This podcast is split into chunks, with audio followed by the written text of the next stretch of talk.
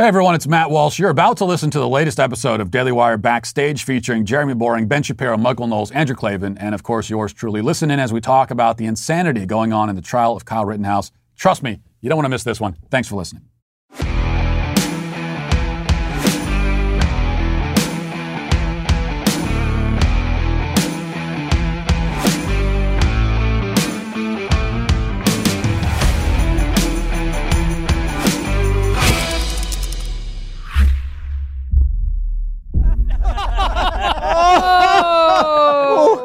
Welcome to the Daily Wire Backstage. Today's show is sponsored by ExpressVPN. Protect your data from big tech with the VPN I trust. Visit expressvpn.com slash backstage. Joining me tonight, we have Ben Shapiro, Andrew Klavan, Matt Walsh, Michael Knowles, and, well, me. I'm joining me.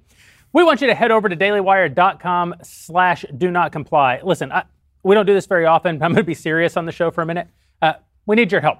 We need your help because we're in the fight of our lives against the Biden administration on behalf of medical freedom for all Americans. As you know, the president in September gave a big speech in which he said he had lost patience uh, with the American people, as though we care.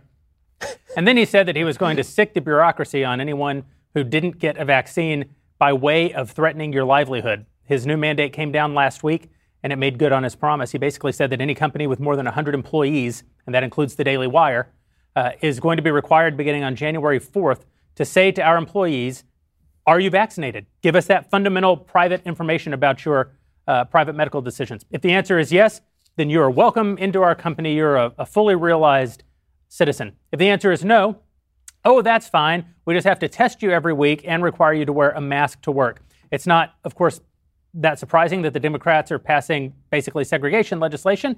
Uh, discrimination has always been part of their playbook uh, but it's never been part of ours. We said no, and we immediately filed charges, uh, filed a lawsuit, excuse me, in the Sixth Circuit uh, to try to put an end to this. You've probably been following the news. You know that the Fifth Circuit issued a stay against President Biden's unconstitutional order uh, a day or two after we filed our suit in the Sixth Circuit. But that doesn't mean that the fight is over. In fact, uh, President Biden, somewhat audaciously, I think, uh, said to businesses, "Hey, ignore the stay and continue prepping for my order to go into effect on January 4th. Uh, why does this matter? Does it matter because I hate vaccines? You know I don't. I'm vaccinated. I'm pro vaccine. If I were dictator, I'd make sure that you were vaccinated too. See, that's the point. I'm not dictator, and neither is Joe Biden. Uh, I'm pro vaccine, and that's my choice. That's my opinion. You don't have to share all of my opinions, and you don't have to choose everything that I choose. That's not only a fundamental American principle, but it's a fundamental uh, right that you have as a human being not to have to do what I want. So uh, we're fighting on your behalf, and of course, we're fighting on behalf of our employees. Nobody really talks about this aspect, but we're also fighting for our business. If Congress had claimed the authority, which I don't even believe Congress has, but if they had claimed the authority to make a rule like this, then they could have at least mitigated against the downside risk for employers. As is, since Biden is doing this through the unelected bureaucrats at the Department of Labor, they aren't able to actually mitigate against all those risks. Here's just an example. Let's say that an employee of mine doesn't want to be vaccinated. Let's say that they tell me they don't want to be vaccinated. Let's say that I now start subjecting them to costly tests and requiring them to wear a mask uh, to work when I don't require that of other employees. And now let's say that for whatever reason, I have to part company with that employee in the future. Have I not discriminated against them? Have I not retaliated against them for not doing what I want or putting the company? Of, of course, that's not why I'm letting them go, but how do I prove that in court? I've just opened myself up to so many liabilities by doing the wrong thing and discriminating against my employees. So we have to say no. We have to say we do not comply, Mr. President, and we have to have your voice added alongside our own. This fight that we're in has already cost us hundreds of thousands of dollars. It's going to cost many hundreds of thousands more.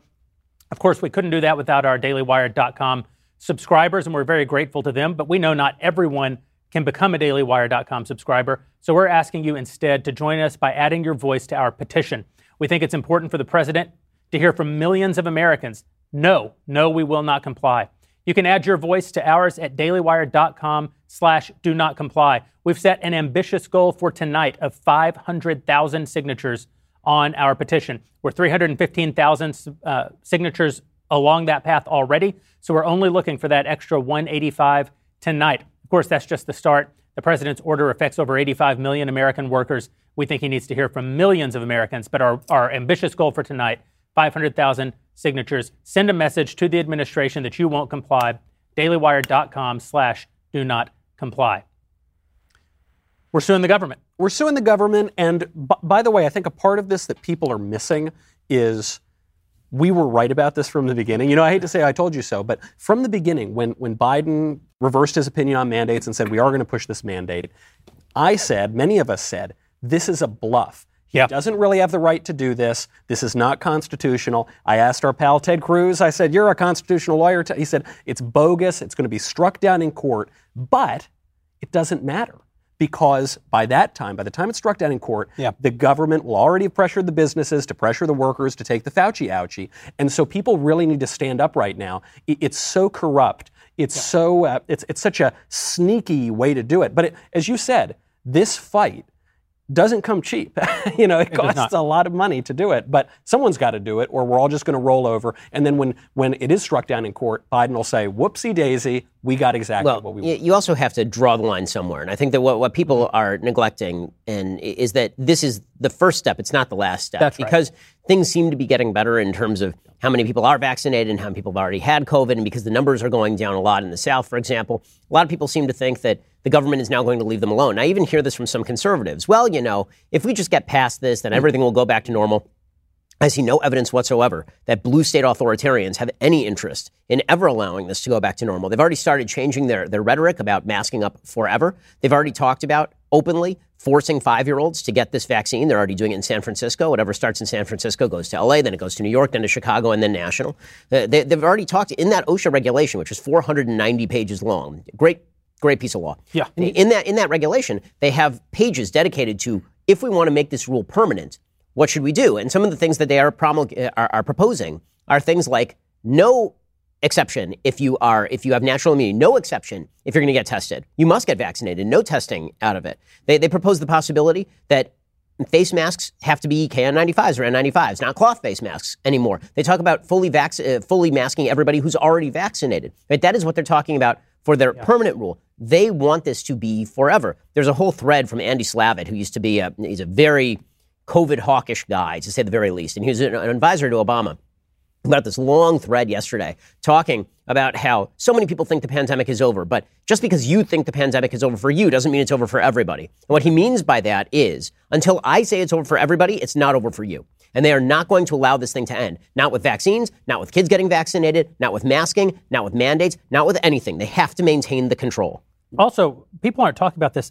The OSHA rule, for the first time ever, essentially says that a worker at a company, OSHA was created to protect workers from externalities. Now they're saying the worker is the externality. The worker is the threat. The the worker is the safety violation. Right. That's a complete re- redefinition redefinition of the role between OSHA and workers around the country and a redefinition of what a human being is in the eyes of the government. And don't be fooled, by the way.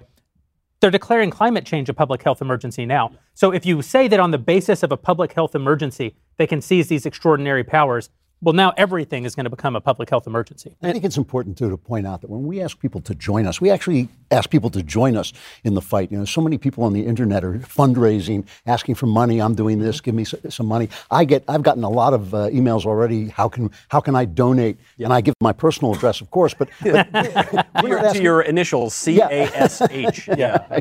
but we but we actually ask people to join us and become part of what we do and to and to get all the benefits of membership. We actually are fighting back through capitalism, which I think is a double fight because there's just so many guys, even on the right, and I hate to pick on our own people, but there's so many people who are not running capitalist or- organizations like we are. And I think that this is this is what the fight is about. It's not about uh, give us give us some dough and we'll go out and do this fight for you. It's join what we do here and become part of it. It receive value Yep. and also empower the creation of new Right, value. right. And it really doesn't it doesn't mean anything because you're going to find a lot of there's there are a lot of conservatives now who will complain about it, but they're still going to go along with it. So if you're if you're complaining about it, that's that's the thing with compliance. You can comply begrudgingly, but the government doesn't care about that as long as you're doing what they want you to do.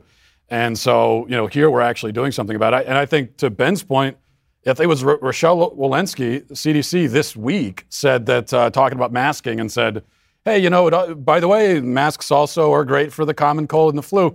And I'm old enough to remember the last, I don't know, 18 months to two years, where if we suggested that, hey, they're going to make this connection between COVID and the cold and the flu soon, if we said that, we were conspiracy theorists. And of course, we see the trajectory here now where, where, where because it, it makes sense. If you can require masking for this communicable disease, then why not any other? This is the fundamental uh, problem that the, the squishes fell into. This is the thing they missed. They thought if I just give them this, they were so desperate to get back to normal. Okay, I'll give them the, the mandate. Okay, I'll give them this. Okay, I'll give them that. But then it's okay. Finally, we'll get back to normal. It's day 600, folks. We've, it was 15 days to slow the spread, and, it's going to go on and, for six and they're getting something. They're getting something really important about this. They're getting fear. And fear, right. fear they now sell as a virtue. If you're not afraid of the climate, you're a bad person. If you're not afraid of racism, which they've also declared a health issue, a health emergency in some states, if you're not afraid of racism, if you're not afraid of COVID, you're a bad person. When, when Trump tore off his mask, remember that afterwards? He stood up on the balcony, he tore off his mask. There was a round table on every single network, every single news network saying, no, be afraid, be afraid. And you know, Meanwhile, if we don't like something, they call us phobic. that's right. That's right. We're focused. yeah. And, and, you know, this is something C.S. Lewis talked about. He, he said that courage is such a beautiful virtue that you can't trick people out of it. So you have to keep them afraid. And, mm-hmm. and that's, he has a description in the Screwtape letters, I think, of exactly what they're doing, of precautions getting bigger and bigger and bigger. You mean until you're wrapped the how-to novel? The how-to now for the devil. For the devil, yeah. exactly. But it's, it's, I think that the, the biggest thing that we're fighting back against, obviously, is not just a vax mandate. I think there's an entire mentality that is set in in the American public over the course of the last hundred years, and a huge percentage of the population has bought into it, but not the people who tend to watch shows like this one. And that is that the government has a giant magic button that they can hit at any time and end all your problems. and, and that giant button exists somewhere in the executive branch. It's hidden somewhere deep in a regulatory agency, and they can smash it at any time, and they can fix all your problems. And so with COVID, the problem that Biden has is that he made that promise. I will be elected, and I will end COVID. Right? I won't shut down the economy. I won't down. I won't shut down your life. I will shut down the virus. He can't do that because nobody can do that because no one is capable of doing that. But this is part and parcel of the entire left wing pitch, which is government is God and government is capable, if you give it enough power, of fixing all your problems mm. economic, racial, disease, death. All of these things can simply be ended if you give them enough power. And then when people see through it, which is what we've seen, right? Because a huge percentage of the population in this country, on the other side, is we've been living like normal for months. Yeah. Right? I mean, some of us for a year, yeah. right? We, we've been going out, we've been doing what we want to do. Some people who have already had natural immunity, they're out doing it. As soon as I got the shot, I was like done. Okay, and and that's mo- that's a huge number of people in this country. Those people are seen as as heretics, and they must be seen as heretics by people like Joe Biden because once people see through the myth, once they realize there is no magic button that fixes everything, now the people in power have two choices. One is admit they were lying to you the entire time, and the second is if it were only for those people, if they would shut up, I would show you the magic button. If those people would just mm-hmm. do what I said, then the magic button would magic it would present itself. It's these people who are standing in the way of me achieving utopia. It's your neighbor who's the problem, not me lying to you. Yeah, it's like all faith healers, right? Anytime a faith healer comes around, they say, "Don't talk to anyone who doesn't have faith, because that will somehow, Uh, you know, undermine your faith." Like God, God wants to give you this great gift, but if someone else tells you He doesn't, then He definitely won't. It's like that. But God is dependent on that guy. I don't understand. I don't know the math. They're, they're also So I'm not a Democrat. They're also literally redefining all the terms now. So I don't know if you saw Dr. Fauci arguing with Rand Paul. Rand Paul Oh, is destroying him again. And what they're doing is retreating into nominalism, to use a Yeah. technical phrase. Yep. What they're trying to do now is just define all of these things. He says, Senator Paul, y- y- we do not do gain of function. We do, um, you know, uh, increase of uh, u- Utility, yeah, that's it. It's not gain of function, and it's getting. They literally took the webpage down off of NIH. Are you the People's Front of Judea? I- ah, the People's Front. We're the People's Judean Front. But They're doing this with everything, right? Did you see that whole argument online over the last 24 hours about whether people should continue to use the word woke? I know, I saw Right, that. saying- then pe- a bunch of people on the left saying "Re- re- Republicans, conservatives, they're they're racist for using the term woke. Like, we didn't make up that term. Your word. You guys made up the term. They, they keep doing this over and over. They coin a term. We notice that their term is terrible and that it represents a terrible set of thoughts, and then they go, "How dare you use that term anymore?" Critical Sounding- race theory. Uh, Critical, race theory. There's no such thing. Liberalism. Political liberalism became progressivism, which wa- it, it was progressivism. We said progressivism is bad. They're like, no, no, no, it's liberalism. Yeah, and then it like was left- liberalism and is then bad. They're like, left- no, it's progressivism. Right? They- and then they it was keep- leftism. And the funny thing is, is they, it never occurs to them. It's the actual ideas. Right. You know, you can call him Fred, and it's still going to be a Well, this bad is, idea. you know, Steven Pinker, who is now, by the way, according to conservative, media, apparently. He is the most right wing conservative. He's the liberal Well, you know, professor at Harvard. because he is a, a free thinker. Uh, Yeah. You know, I, I don't agree with a lot of what he says, but he is a free he- thinker. That so- makes him a conservative. So Pinker has this idea of the euphemism treadmill that you can, the the left he he doesn't only apply this to the left, but that you just change the words, you change the euphemisms, and and the the thought is that it will change the re, you know the reality is so ugly that you just have to change all the words, but eventually the reality catches up the with the crazy words. thing is, the crazy thing is, they've taken this to an extent now. They say Black Lives Matter. And you say, you're, but you're killing people. Yeah, but Black Lives. You don't believe Black Lives Matter, but you're killing Black people. Yeah, but but Black Lives. It's like I want to start a movement called Cats Are Nice. You know, and then, and then it's just you give me money because cats are nice. So head over to dailywire.com slash do not comply if you'd like to add your voice to ours. We'll, we'll keep you kind of posted throughout the night on how our petition is doing. We'll make it very public and send a loud message. Uh, but what I want to talk to you about next is your own sense of mortality. People depend on you. And as my favorite Twitter account, You're Going to Die Someday, likes to point out, you are going to die someday. People depend on you for financial support, whether it's your child, an aging parent, or even a business partner. And you need life insurance. Policy Genius makes it easy to compare quotes from over a dozen top insurers all in one place. Yes, I got an insurance policy on Ben Shapiro at Policy Genius. Why do you hired want me to kill him? Was you, you forgot? why is it important for you to compare prices at Policy Genius? Well, because you could save 50% or more on life insurance by comparing quotes. The licensed experts at Policy Genius work for you, not the insurance companies, so you can trust them to help you navigate every step of the shopping and buying process. It's that kind of service that's earned Policy Genius thousands of five star reviews across Trustpilot and Google. It couldn't be easier to get started. Even I could do it. Even I could do it during COVID, the hardest time to do anything. And when I say during COVID, I mean I went like I heard there's a pandemic, I better get life insurance. I immediately went to policygenius.com. They sent a specialist to my office. I was the only person there because I was, you know, letting everybody else work from home in case they would be put in danger by their proximity to me. It wasn't because of COVID. It was just generally proximity to me isn't the healthiest thing. Yeah, there, there, there are certainly healthier things. In minutes, you can work out how much life insurance coverage you need and compare personalized quotes to find your best price. When you're ready to apply, the Policy Genius team will handle all the paperwork and all the scheduling for free. Policy Genius does not add any extra fees. That bears repeating. Policy Genius doesn't add any extra fees. Please head over to policygenius.com to get started right now. Policy Genius, when it comes to insurance, it's nice to get it right. We're at 320,000 signatures. Appreciate the 5,000 people who've already gone over and signed the petition since we started tonight. An ambitious goal, 500,000. That's what we're chasing. Uh, join us in this fight for bodily autonomy against the Biden administration. Of course, this isn't the only fight that the Daily Wire has picked recently. We also basically elected a governor in Virginia. I wasn't going to say you it. so much. Andrew Klavan now lives in a red state. I do, and So I, does I- Matt Walsh. I, I, right. Or the, have two the- Virginia the Reds. Virginian, as we call them. Yeah. No, I, I, I voted before anybody else because I, I was leaving town on election day, and I just said, "Follow me, folks!" And it was just this incredible crowd. wave of yeah. It was actually, I mean, a lot. We contributed in a lot of ways. Obviously, weren't the only ones. Chris Rufo played an important role. The Virginian himself, Matt Walsh, uh, making uh, an appearance down in Loudoun County to fight uh, on these issues. But then, I really think you cannot give enough credit to Daily Wire investigative reporter Luke Rosiak. I said the last time we were together, it was on stage at the Ryman Auditorium, and I pointed out in front of 3,000 people in the live audience that no one would ever say Luke Rosiak's name again. that being an investigative reporter will never earn you applause. I'm going to prove that I am a liar because this son of a gun broke the most important story of 2021, and it had an immediate impact in helping to elect Youngkin as governor of Virginia. By the way, You know, I, I have to say, being an actual Virginian, I'm not mentioning any. What are you What are you implying? Trans Virginians are Virginians, Drew. You know, the, the thing about where, where I am, which was a pretty blue area, compared to LA, it's a different blue. It's a different color of blue. A lot of Marines, a lot of service people. They are patriots. They hear this woke stuff, and I mm-hmm. hate to use the name, but they, we, they hear this woke stuff, and they don't like it. And some of them are afraid to say so. But when they start messing with their kids, they're not Yeah, afraid. That's what struck me uh, at at the rally, talking to people there, and it was not.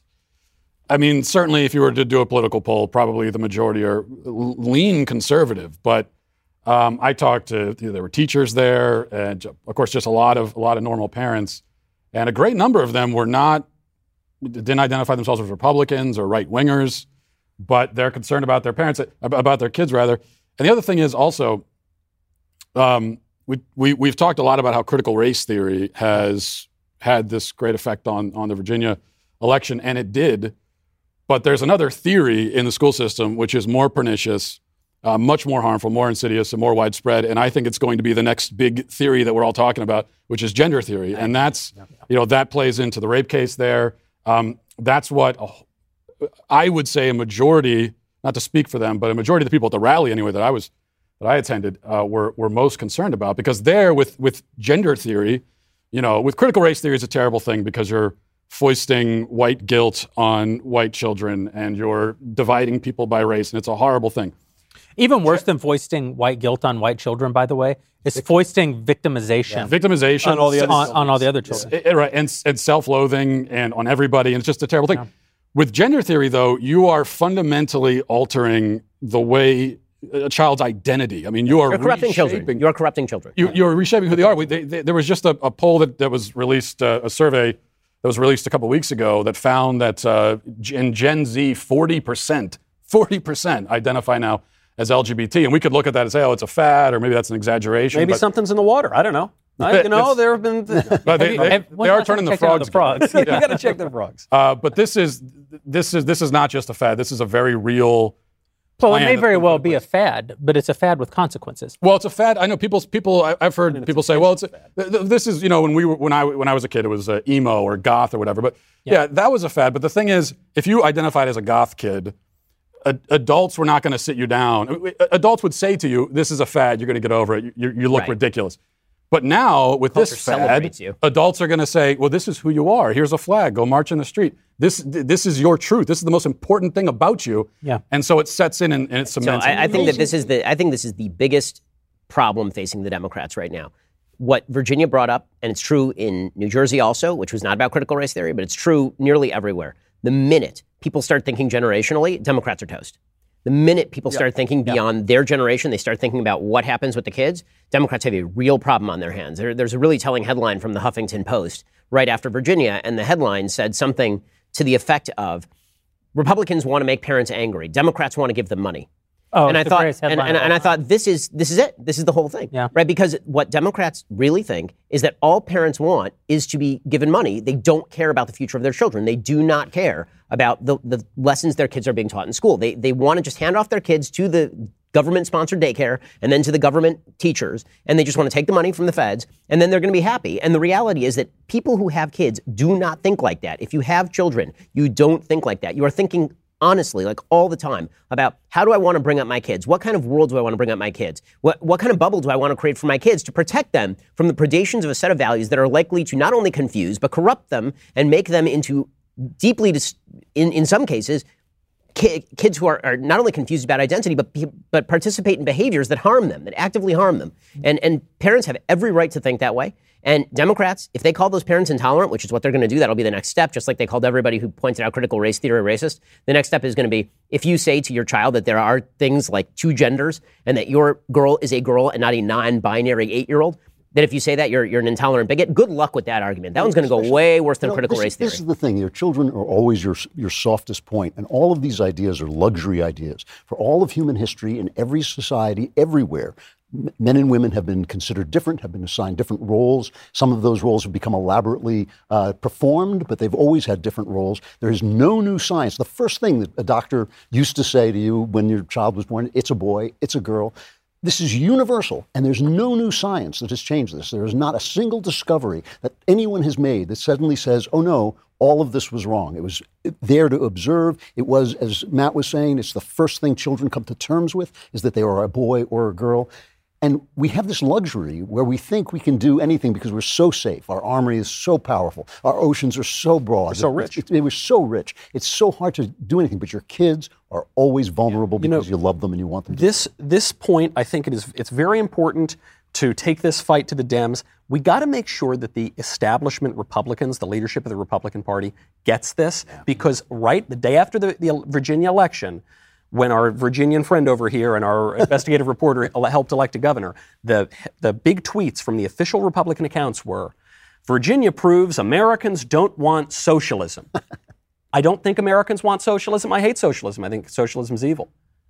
Socialism had nothing to do with Virginia. That's right. Terry McAuliffe is a regular old corporate Democrat crook, Clintonite. He's not a socialist. And Ter- uh, Glenn Youngkin didn't really run against socialism. People went out to vote not to stop the workers from seizing the means of production, it was to protect their kids. And if these freaking Republicans don't get the message and don't run on that winning issue, they deserve to lose. But this is, you know, to, to speak the unspeakable word, this is the purpose of Donald Trump. His purpose, I think, is now served. But if the Republicans do not pick up that this was his power, this was his superpower, this is what made people follow him, right and wrong, if they don't get that, Youngkin got it. Youngkin got it. He would not. He would not have had the temerity to fight the culture fight that he did, because he's a he's a typical old. It took him some time. I mean, Youngkin got it eventually. He started his campaign as a kind of standard cookie That's cutter, right. That's right. uh, corporate. Republican type, and then there was a there was a definite shift, a definite change. I like to think that the Daily Wire we had something to do with convincing you know him to to to make that change.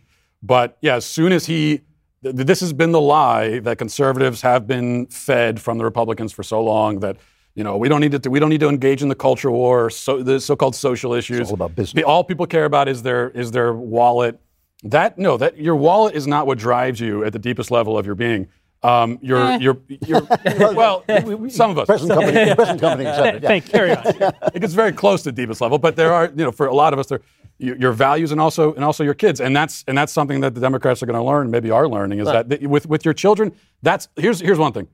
There are Americans who are willing to give up their own freedoms. They shouldn't be, but they're willing to do that. Um, they're willing to comply. They shouldn't be, but they are. But even many of those Americans, when you come for their for their kids, because that's that's that's something that almost all parents. I mean, you'll die for your kid. You might not even die for your own freedom, but you'll die for your children. Yeah. And uh, and if we won't, I mean, if we, if we reach a point as a And- as and a you don't deserve population where we don't, Yeah, then right. civilization's dead, and there's no point. Yeah, no, I mean that, that that's exactly right, and I think that it's it's important to note here that you can chart this even with regard to, to Joe Biden and, and his presidency. So the moment that broke Joe Biden's presidency was not all this inflation. What broke his presidency was Afghanistan. Look at the polling data. He was around 50%. Afghanistan happened. Americans saw that as a core attack on our values. They saw they saw his surrender and his abject cowardice as a as a core attack on how we think of ourselves. And he's not been able to recover from that since. The economic downturn harms him for sure. But the, the culture war issues are the places where the progressive left is the most separated from the rest of the American population, and that's where the that's where uh, honestly, just from a political analyst point of view, I have to say, I, I think that Joe Biden might be insane. I, I don't mean like senile. I mean crazy because he ran as a moderate who is going to bring people together, and now he is he is running this government like he's a member of the squad, and he's The out of furthest his left, the furthest left president in my life. by far, by far. It's not close. He makes no- Obama look no like a moderate. It's insane. And he's also he's also. Can I just say he's also farting all over Europe? Well, but one this is- wanted to bring but this up. According to reports. This, but this goes to that separation between the elites. The, the, I mean, this really is an elite Democratic Party that is run for the wild progressive left. There's a Pew study that came out today. It says six percent of the American population about is what they call the progressive left. Okay, that's and, and it, actually, I'm sorry, six percent of the Democrats are, are what they call progressive Like left. 3%. Okay, it's like, it's like it's it's like a very small percentage of the population is progressive left.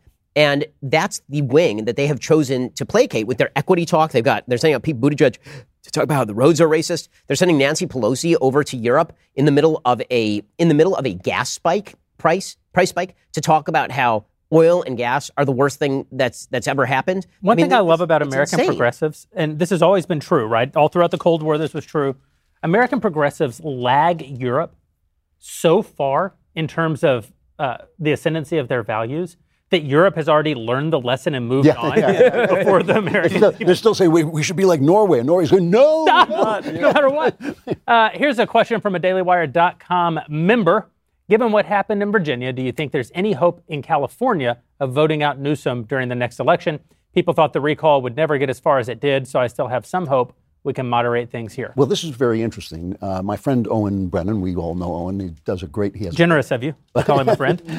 he, has, he has a great uh, organization called Madison McQueen where they make uh, you know videos for candidates. He t- told me, and he follows this stuff very carefully, and he believes in winning back California. He believes it is possible to win back California.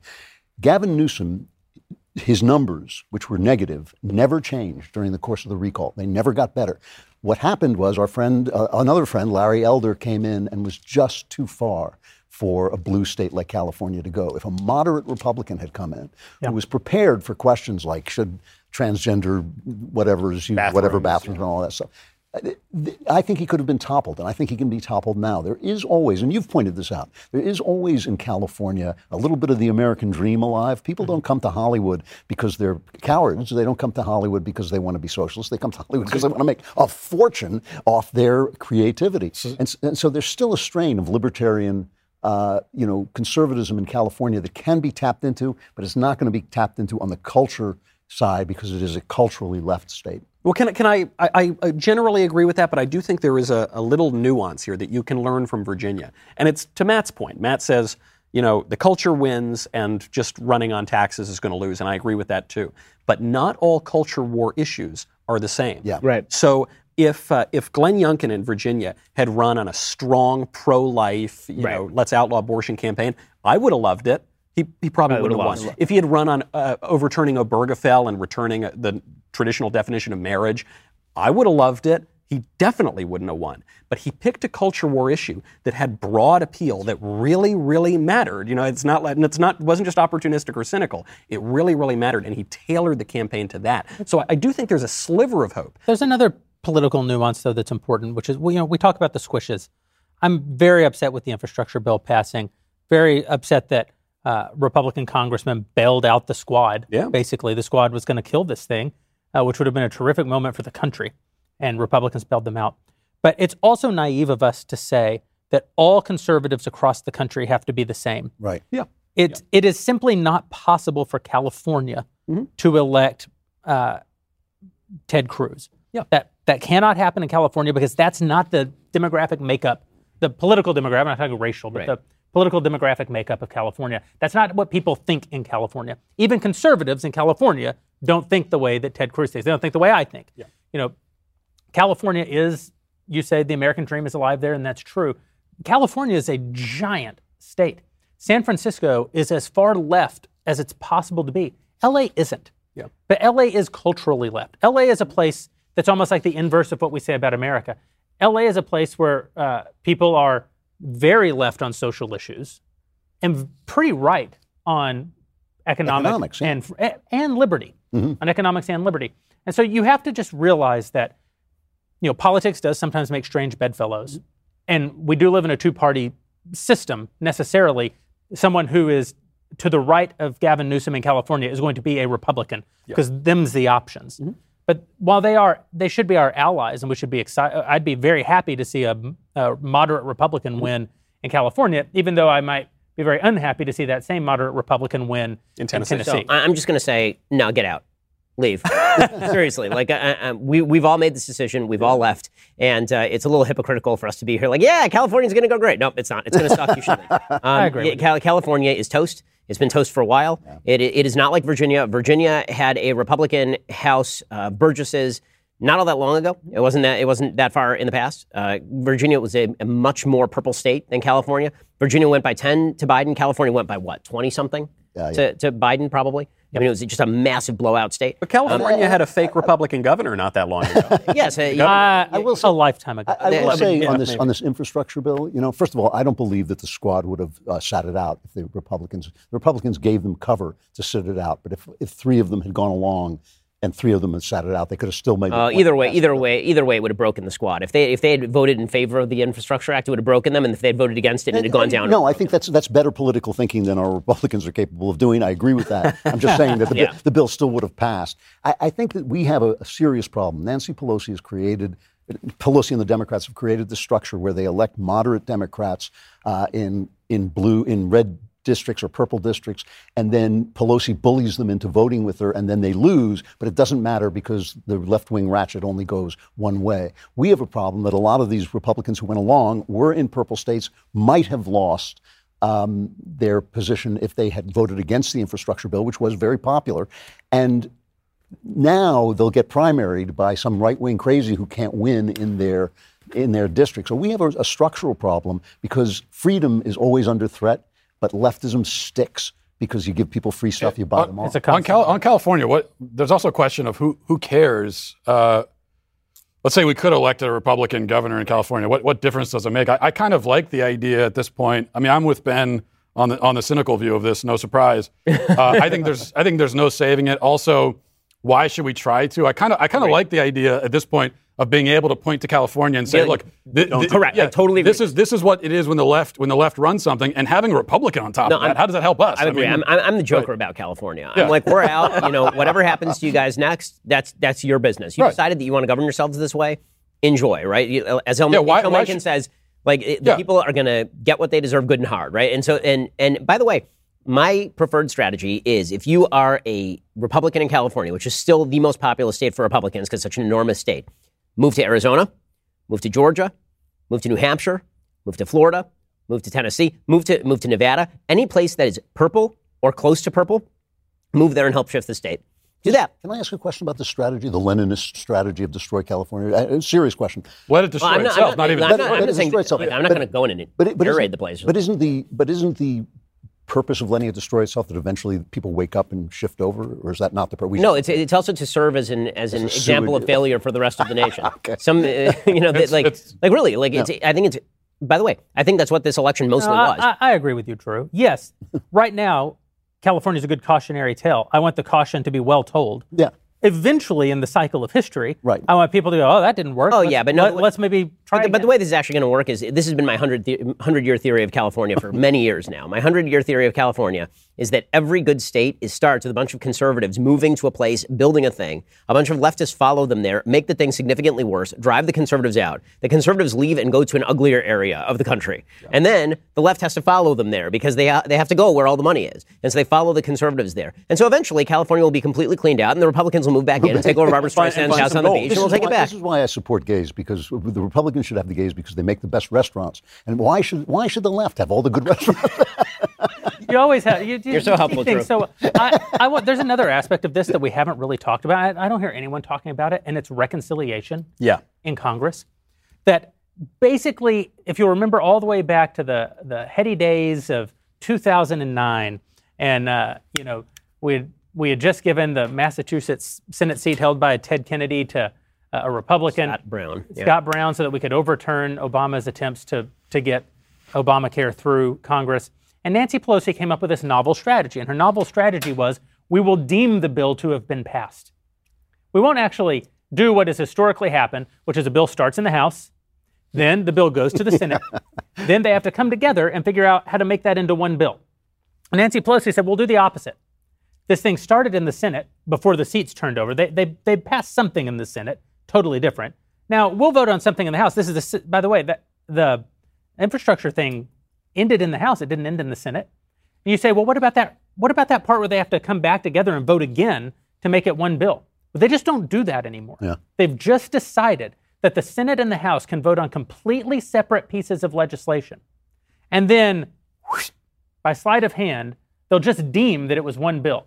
That's one, that's one of the tricks that they're doing. The other is using reconciliation to pass sweeping, which is where, you're, where you do come together and make the math work, to pass sweeping changes into how the government actually functions. Yeah. Like the idea that we even have a legislature at this point is basically untrue. it's very scary ro- end of Roman Republic stuff. It's essentially this yeah. vestigial. This is this is why I, I really feel that laws should be legally short enough for us to read, and they should have to pass 50 of them if they want to get 2,000 pages of them, so, Yeah, I agree. so we can see the bills. Yeah. Which, even though we've act, we've always passed bloated bills in Yeah. this country, uh, but this idea of these sort of mon- monstrous. Well, even the that's Supreme why- Court doesn't read them. Yeah. That's, that's why the infrastructure bill, honestly, because we passed bloated bills. I'm listen. I think the infrastructure bill sucks. I think that we are dumping money into a into a spiral of inflation that's already occurring. I think the vast majority of it's waste. I think that even the stuff that we think is not waste is waste. Yeah. Whenever we say things like, "Oh, we need to spend on roads and bridges," what people should understand is that every single year in the United States, the local, state, and federal government spend upwards of three hundred billion dollars upgrading roads and bridges in the United States because the vast majority of roads and bridges in the United States are not run by the federal government. The federal government runs the dams. The roads and bridges are run by states and localities. So even the stuff they're spending now is just crap. Yeah. But with that said, a big bloated spending bill that basically just throws money at things. That's what Congress does for a living. I- I'm, I'm much more concerned Back with Better build back the one you better. gotta Yeah. You know, the, Yeah. the roads and bridges, though, make a big problem for us. And it gets to this problem of, well, just let California die and be a bad example. Or uh, to your point of there are different conservatives, you know, different kinds of states, to Drew's point, too. Th- that was certainly true in the past. I mean, the states were very, very different. All politics was local. That's what Tip O'Neill used to say. But increasingly, since we built the interstate highway system, since we had TV, since we had radio, since we have the internet, since we have this gigantic federal government that homogenizes everything, all the politics seems to be national. And so to your you, you said it too, Ben. It starts in San Francisco, it goes to LA, it goes to Chicago, it goes to New York, then it's for the whole country. And so there is this fear, as goes California, so goes the nation. Yeah, but I think I think that that's a little different. And the reason I, I say that is I, I will say my mind has changed radically in term in, in terms of optimism, which is a rare thing for me, having moved from California to Florida. Mm. Because when you're in California, you grow up and you think of yourself as Californian kind of culturally. Like I was born there, so you think of yourself as like you're culturally Californian the same way you're culturally New York, mm-hmm. right? And but you don't think of yourself as like a citizen of a state that is sometimes in opposition to the federal government. Mm-hmm. When you're in California, what you mostly think of yourself as is an adjunct of the federal government who likes beaches in Hollywood.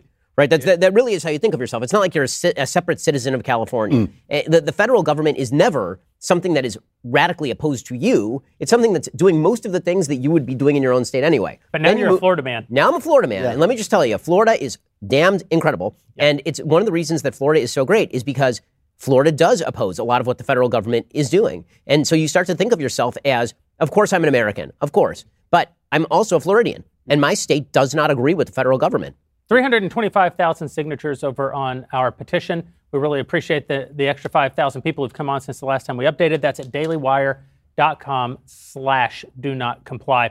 You know, it's important to have a good VPN. The reason it's important to have a good VPN is because there's always these nefarious folk who are up to no good, and they're trying to figure out scheming. They're scheming that doesn't sound good. mostly big tech. I can say with full confidence that ExpressVPN is the best VPN on the market. If you don't know what a VPN is, it's a way of hiding your internet activity from the bad actors. Those bad actors can be people trying to access your identity, or it can be big tech who's trying to sell your identity uh, and all of your personal information to advertisers. You need, an, you need a good VPN. You need ExpressVPN because they don't log your activity online at all. Lots of cheap or free VPNs make money by selling your data to advertisers, basically getting rid of the entire purpose of having a VPN in the first place. But ExpressVPN doesn't do it. They even developed a technology called Trusted Server that makes their VPN servers incapable of storing any data at all. The second reason you need ExpressVPN is speed. ExpressVPN now uses Lightway, a new VPN protocol they engineered to make user speeds faster than ever. I've tried many VPNs in the past, and they can sometimes slow my connection, but ExpressVPN, always blazing fast, and lets me stream videos in HD quality with zero buffering. Finally, ExpressVPN is easy to use. No tech skills needed. Just fire up the app and tap one button to connect. Protect yourself. Protect your online identity. Protect your data. Use ExpressVPN. It's the VPN I use and trust. Use expressvpn.com slash backstage today. You'll get an extra three months free on a one-year package. That's expressvpn.com slash backstage. Visit expressvpn.com slash backstage to learn more. We have a question here from a dailywire.com subscriber.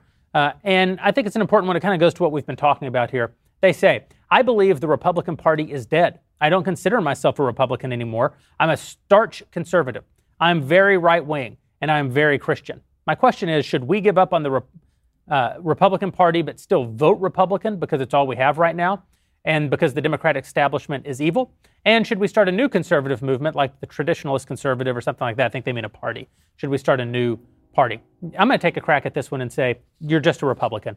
Uh, I know you hate the Republican Party, but we do live in a two party system. Uh, and our two party system gets a bad rap. It's good that we have a two party system.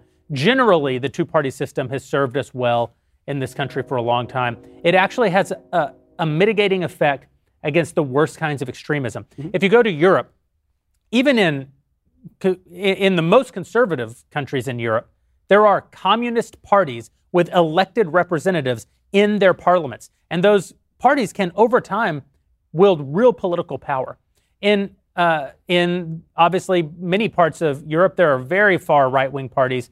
This is how you get real radical right wing movements like the National Socialist uh, in the late 20s in Europe, which rose up and became the Nazi Party. The- all, all of this happens because of a multi party parliamentary system. and one of the reasons I think that we all think that a parliamentary system would be better is because we don't know much about it. Uh, and because it's easy not to like what you've got, because there are constraints, right? The Republican Party lets us down all the time. But the other reason that we like parliamentary par- systems is because the left loves them, and they're constantly in this sort of low grade propaganda campaign to erode our trust in the two party system because they know that they would be the ultimate beneficiaries if we move to a parliamentary model. That's my conspiracy and, and theory. To your, and to your point, though, historically, the left has to go further and further to the left. Everything they touch turns to crap. yes. Ultimately, even the left starts to come back to the center. So you get a Reagan who turns everything around. And when Clinton comes in, he's actually a very conservative, middle of the road president. Bloomberg in New York, the same thing. When Giuliani turns the city around, Bloomberg kept it alive until this communist crazy came in. So now, and now they even the Democrats. You likely would not have had Ronald Reagan as president. You likely would not have had Donald Trump as president. You wouldn't have had Youngkin win in Virginia if we had a more parliamentary system because they could just fracture off the moderates into these coalitions. See, that's in in multi-party systems you build coalitions, and so you could go and say, well, we yes we agree with you a little bit about that, and we'll compromise here, but we'll pull everything over with us toward the left. There's also there's just a numbers problem here. Uh, you know, the listener is writing in and saying, "I'm a traditional conservative," and so I assume that means he's not a neoconservative, libertarian, populist. This, I mean, there I could probably name half a dozen other factions of the right, and I agree. I'm with you, buddy. I'm a traditional conservative too. I don't think 50% of the country plus one would call themselves traditional conservatives in that way. And so, yes, I would like for the traditional. I'm not sure if 50% of the people on backstage tonight would. well, right. This is sort of my point. You know, you know, fusionism gets a really bad rap, and it kind of failed and fell apart after the Cold War. But it did a pretty good job during the Cold War. And what was fusionism? It was this plan to bring together traditional conservatives and libertarians and some warhawk Democrats and bring them all to fight communism. And it's wh- whether you support fusionism or not, it is just a fact of politics. You need to include enough people that you can win elections so that you And we- can do things. We also know that that conservatives and the grassroots and voters, conservative voters, can force the Republican Party to do things it doesn't it wouldn't otherwise want to do. It's just a vehicle. Uh, it, we, we you know, Donald Trump is one example, and and and uh, and Virginia is sort of another example as well. So, and, and, you know, there's the Tea Party. I mean, the the, the problem a lot of times, uh, I do put some of this back on us as the voters, where we sort of lose track of the ball and let things kind of dwindle away. And uh, it's so it's not it's not all you know. I put a lot of the blame on the establishment of the Republican Party, but um, we have to continue holding them accountable. And I think very often we end up getting distracted This is a great by other point. things. This is a great point. I mean, w- I think that the tendency for Republicans tends to be we think that an election means we can go back to our regularly scheduled programming, right? An election happens in Virginia, it's like, okay, I'll go back to my regular life and I won't pay attention to what's happening anymore. Whereas for the left, this is the business. The business, i- the, the business is there's an election, and then you wake up the next morning, and the next business is there's an election. Yeah. And for the right, because politics generally is seen as a distraction from more important things like family and business and community, it's like, okay, we did a great thing in Virginia. Let's go back to sleep for three years and find out how things are in three years, and we'll tune back in. And it doesn't work that way. If you go to sleep, then you're going to lose control of the party to the people who are the professional politicians, and the professionals do not sleep at this. You know, a friend of mine I pointed out. I also think it's a positive thing that, like, to have a party that includes sensible people like me and Ben and Jeremy and theocratic fascists like myself. I, I think, no, that actually, that actually is a, a positive thing that we take ideas from one another and we see where our ideas are weak, and it, you know, it's, it's a good thing. This a friend of mine pointed out that uh, for the right, obscure political monikers are the right-wing version of gender pronouns. You know, we've got like 10 million of them, and we get really focused on them. But look at the Democrats. Terry McAuliffe and AOC are not the same thing, but they do somehow all kind of play basically well together, and they're politically much more effective generally than Republicans are. Then you look in Virginia, you get this one breakthrough issue education, brings in people who are not traditionally Republicans. Good, let's do more of that. And, and also, also republicanism, conservatism works. So, God willing, Youngkin will do a better job than So there's a question from a dailywire.com subscriber. And the question is uh, Do we believe that private employers have the right uh, to have vaccine mandates for their employees? That's a separate concept from should they give in to the government's demands that they have, uh, that, they, that they follow with the government's um, vaccine mandate. I think this is an interesting question. I want to quickly get everybody's answers, and then I think it's a, it's a nice segue into another thing I want to talk about. Michael. I think it depends on the state. So I'll go back to federalism and subsidiarity here. I think that the people of a state have the right, have a broad political right to craft laws about exactly what the limits are on corporations and exactly where, where the rights of the corporations end, the rights of the individual begin, the rights of the state government begin as well. And so I, I think right now, if you were to ask that question state by state, you'd get different answers. In Florida, the answer is no. In other states, the answer might be yes. Hmm. True. I, I, I basically agree with what Knowles just said, except I, I just want to add that personally, I don't think employers should have the right. You know, if I if I if I'm in the state I'm in, where I cast a vote, I would say no. Individuals trump their. I would actually say it slightly differently and say, I, I mean, I kind of agree with you about the states, but I also think it depends on the employer.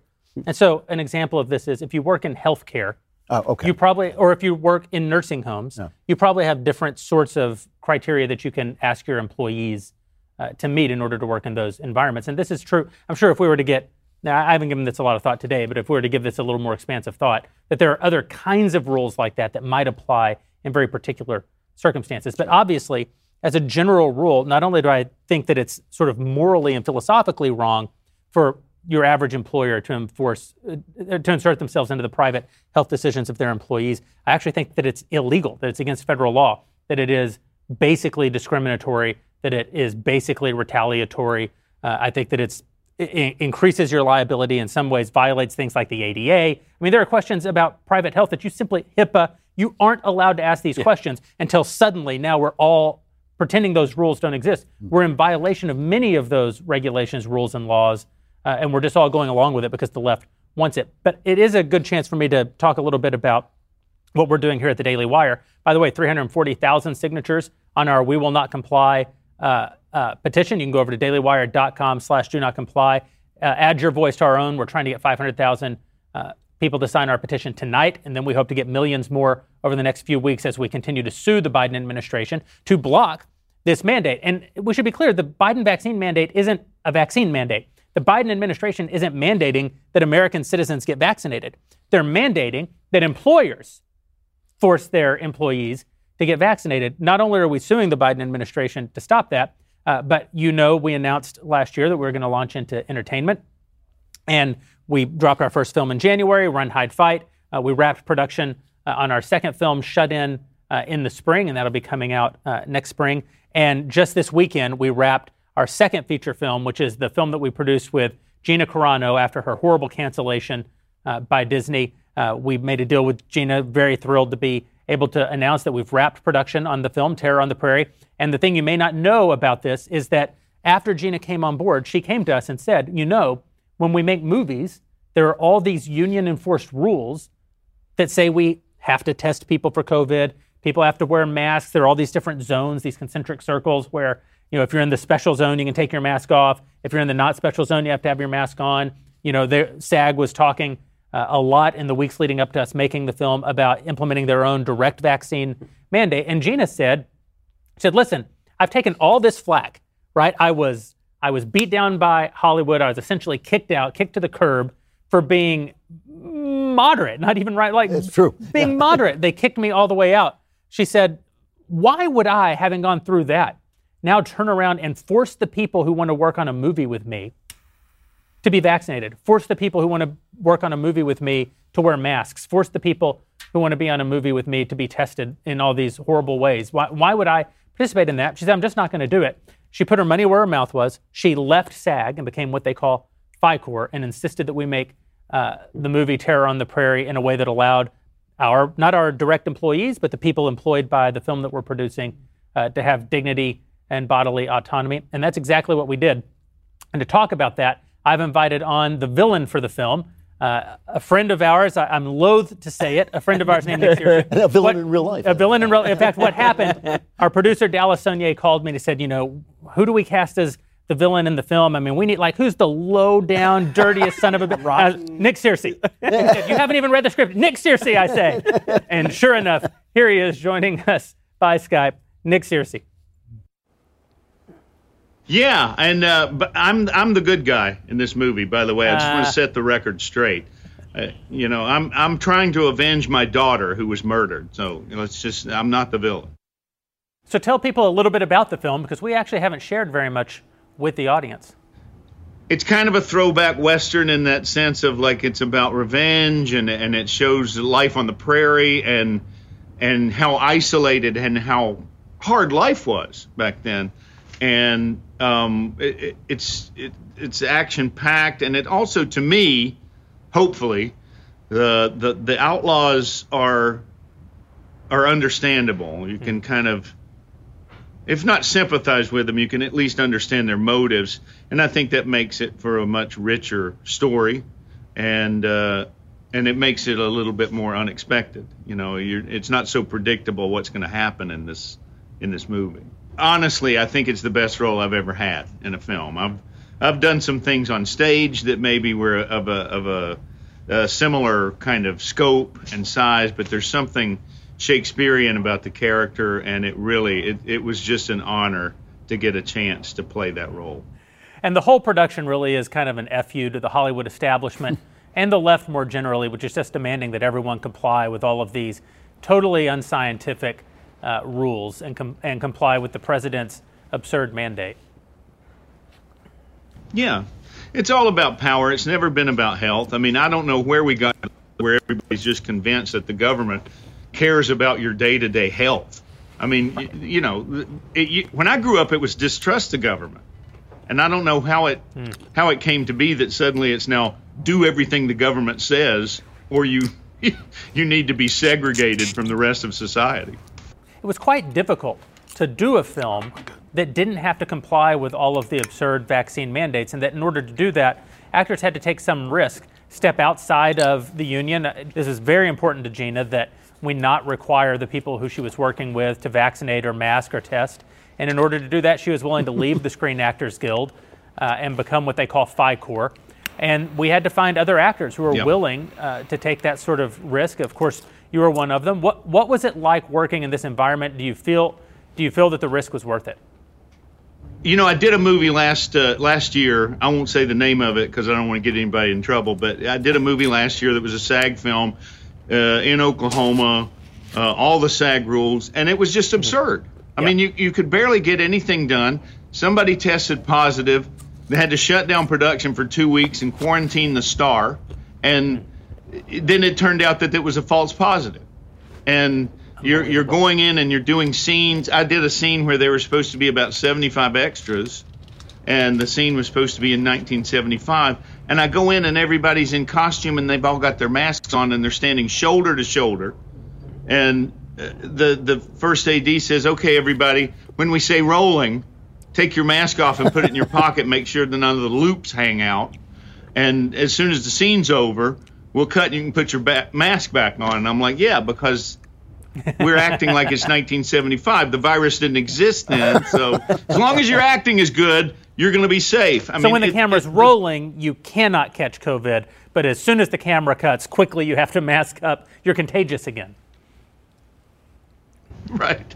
And and just sort of having to not deal with that madness. I mean, it was really such a pleasant set. It's it's it's the most pleasant production I've worked on crew wise everything actor wise uh, in, in so many years. It was just a relief not to have to put up with the nonsense. Well, Nick, thank you for joining us, and uh, thank you for making a stand out there and, and doing our film with us.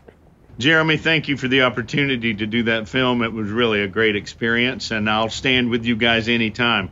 That's the only way we're going to win this. We, we've all got to stand up for our freedom. It's absolutely right. Got to stand up for our freedom. Uh, and we're thankful to Gina and to Nick, not only for uh, being in our film, being great talent, and choosing to work with us, but also being with us in this fight against these uh, horribly uh, un- unwell thought through, to say the very least, unscientific, tyrannical vaccine mandates. Again, I-, I, think it's worth pointing out every now and then that I don't hate the vaccines. I hate tyranny, uh, and because I hate tyranny, I'm willing to fight against it. And I think that's you know how we all feel to some degree. I mean, some people in our company hate the vaccine itself, but I thought there was this wonderful text by our friend and colleague Candace Owens, Ben, I believe it was in response to one of your tweets, and she said, you know, I'm proudly unvaxxed, uh, and Ben Shapiro is proudly vaxxed. The thing we agree on uh, is freedom, and I'm proud to work for a company that'll stand for freedom. Uh, so that's what we're trying to do. Join us over at dailywire.com slash do not comply. We're at 345,000 signatures. Very grateful to you guys. Sign our petition. Help us send a message as we sue the Biden administration to stop their unconstitutional uh, and, and hor- horribly conceived mandate. I want to talk a little bit about Kyle Rittenhouse. I think this the uh, uh, it's taken us 50 minutes to get here. The story that obviously everybody in America is talking about today, and rightly so. Uh, ben, fill us in a little bit on what's happened over the last two weeks. Uh, so essentially, the prosecution made the defense's case. I mean, that, that, that, that is basically what happened in this trial. So, as soon as the testimony started being given, it became perfectly obvious that the prosecution witnesses were actually witnesses for the defense. So, there was testimony by the, the guy who was shot and, and didn't die that he had been approaching the defendant with a gun, right? That he had actually been raising the gun at the defendant, and that's when he shot. We may have a clip of that, actually. Here's the clip, actually, yeah. It wasn't until you pointed your gun at him, advanced on him, with your gun, now your hands down, pointed at him, that he fired, right? Correct. Well, that is uh, direct verdict territory. I mean, that is that is the the and you can see the prosecutor. The prosecutor's like, "Oh my god, look, look- look- look what just happened here." hands. Yeah, he's doing he's the full full face palm, and and it was like that throughout the entire trial. Like there, there were witnesses who were there who were testifying. The prosecution kept trying to say there were so there were three people who were shot. The first person who was shot was chasing Rittenhouse through a parking lot. He threw a bag at him, but there was another guy who was chasing who fired a shot in the air. Rittenhouse turned around because of the shot, and the guy who'd thrown the bag in the air started lunging forward to try and grab his gun. All this is on video, and there's witness testimony to this. As he's leaning forward to grab the gun, Rittenhouse shoots him. They tried to make it seem as though Rittenhouse had had shot him. He was shot in the back because he was reaching forward to get the gun, and Rittenhouse shot him over his shoulder in the back they, they try to make it seem as though Rittenhouse had shot him while he was running away or something. It's just obviously untrue. Then the second guy who was shot and killed, there's tape of this, right? It's all on tape. That's the thing that's unbelievable about this. It's all on tape. The guy, the second guy who was shot, tried to attack Rittenhouse and hit him in the face with a skateboard, right? Which could kill you. And Rittenhouse shoots him for his trouble. And then the third guy who gets shot is the guy you just saw in the testimony, Who had a right gun there. pointed at- Yeah, a gun who's literally carrying a gun, and he lied to the cops. The cops said, "What happened?" He said, "Oh, the gun came out of my pocket because I dropped it. I dropped the gun." And then he was asked, "No, he didn't drop the gun at all because it's all on tape." Okay, so the question is why this was even brought in the first place. That really is the big question because the prosecution had no case. The judge has been pissed about it literally since the first day because it was obvious to the judge they had no case. The judge just reamed the prosecutor today. And then finally, uh-huh. today, Rittenhouse took the stand, which, frankly, as a lawyer, I'm scared to death of, right? If you're, if you're a lawyer, first rule is you don't put your client on the stand if there's no reason to put your client on the stand. And because the prosecution had not made the case, there's a very solid defense case that Rittenhouse doesn't have to take the stand at all. And so I'm really interested, I, I'm sure we'll hear later, what the logic was in terms of putting Rittenhouse on the stand. But Rittenhouse gets up there on, on the stand and he essentially has a panic attack on the stand, which you can understand. He's still a, uh, a very young man. He's 17 years old still. And, uh, and he's on trial essentially for his life in a very clear cut case of self defense. And the entire media world goes insane. How could he cry? How could it, it's all fake? A bunch of blue check marks essentially suggesting that. And, uh, and the prosecutor, again, has nothing on him. The prosecutor starts asking him questions about whether he plays Call of Duty. That's, that's literally one of the exchanges. He starts saying, in Call of Duty, don't people carry around AR 15s and shoot everybody? And Kyle Rittenhouse says, You mean in a video game? They, they carry all kinds of guns in the video. game. Right. And he says, so we're talking about a video game here. The, the prosecution has nothing. And so what this really raises, and I think everybody who's watched this knows this, what this really raises is how can you say that we live in a system of justice when prosecutors who have the discretion whether or not to bring cases are so clearly, in many cases, driven by public media pressure to bring we- the case can- in the first place? Can we take like look at the whole picture here because this happened. It was on video. We saw from the very beginning some of the video, but not all of it. Um, and all the video evidence that we saw was very clearly self-defense. And then the, the the big all the big tech companies, Twitter and Facebook, they say you're not allowed to uh, say that you think Kyle Rittenhouse is innocent. You're not allowed to raise any money for his defense. So he's got all the big tech companies against him. Um, and then we go, and then the the DA brings these charges in like 48 hours with no evidence whatsoever. And then during the trial, they start they start coming out with other video. Oh, the FBI had a drone out with that that And they didn't share the and- video with the and, and no one saw. There's actually two videos of the first shooting because the first shooting we had the we had the second shooting on video from the very beginning. The the first shooting it was very good circumstantial reason to believe that it was self defense, but we didn't actually see the shooting itself.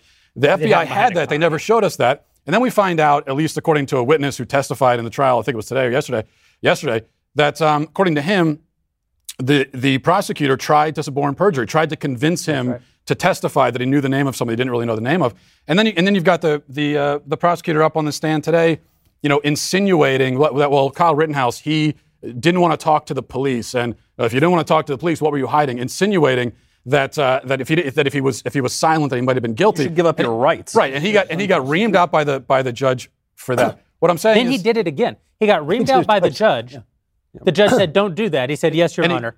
then he did it again. Well, the he judge went- actually sent the jury. and what, what, what, what I'm down. saying is because He what?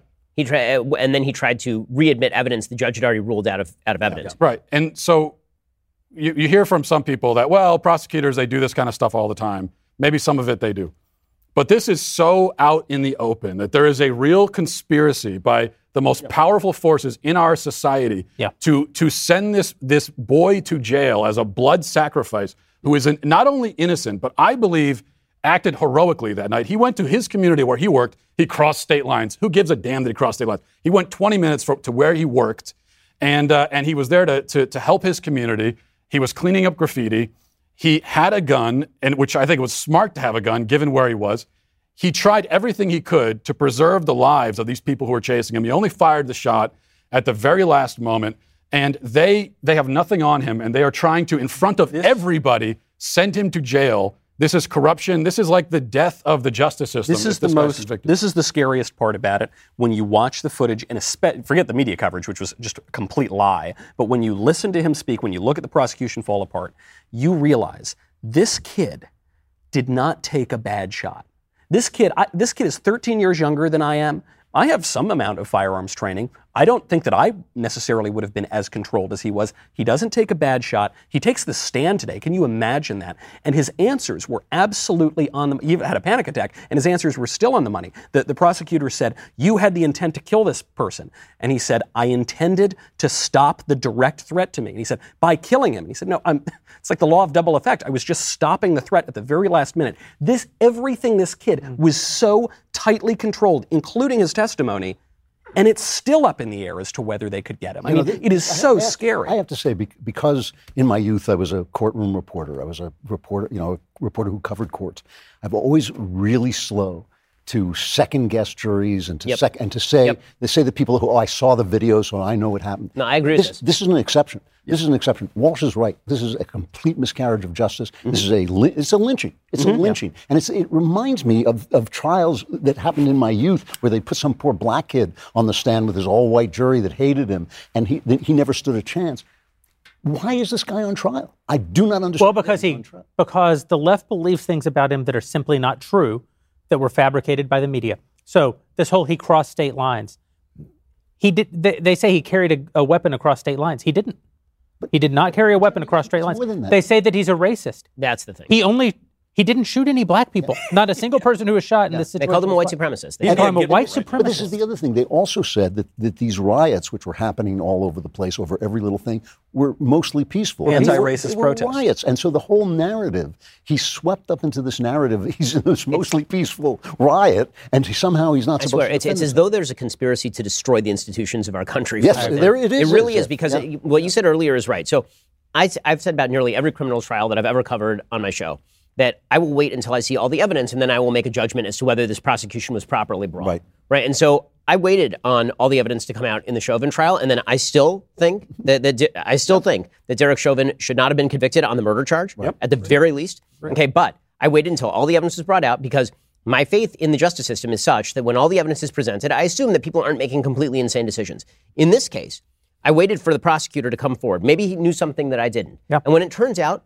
that not only does he not know anything that I don't, he's just lying about the stuff that we do know. Yeah. It's it's it's the most disquieting thing, and, and we've seen this over and over. I mean, it, it feels similar in in in effect to what we just learned, for example, about the Steele dossier. Right? You have some faith right. that the people at the FBI and the DOJ aren't complete political hacks who are just doing what they are told in order to achieve a particular political purpose, and then you find out it's exactly what conspiracy theorists thought it was in the first place. It's enough to make you a conspiracy But theorist. this is exactly what's happening with the mandate from the Biden administration. Joe Biden knows that this mandate is unconstitutional. They they could have, even if you believe that it's unconstitutional, as I do. They could have gone through you, the process. If you believe it's constitutional, they still could have gone through the process. Yep. Right? They skipped all the administrative procedures because he actually wants the court to strike it down. He knows that the policy is wrong.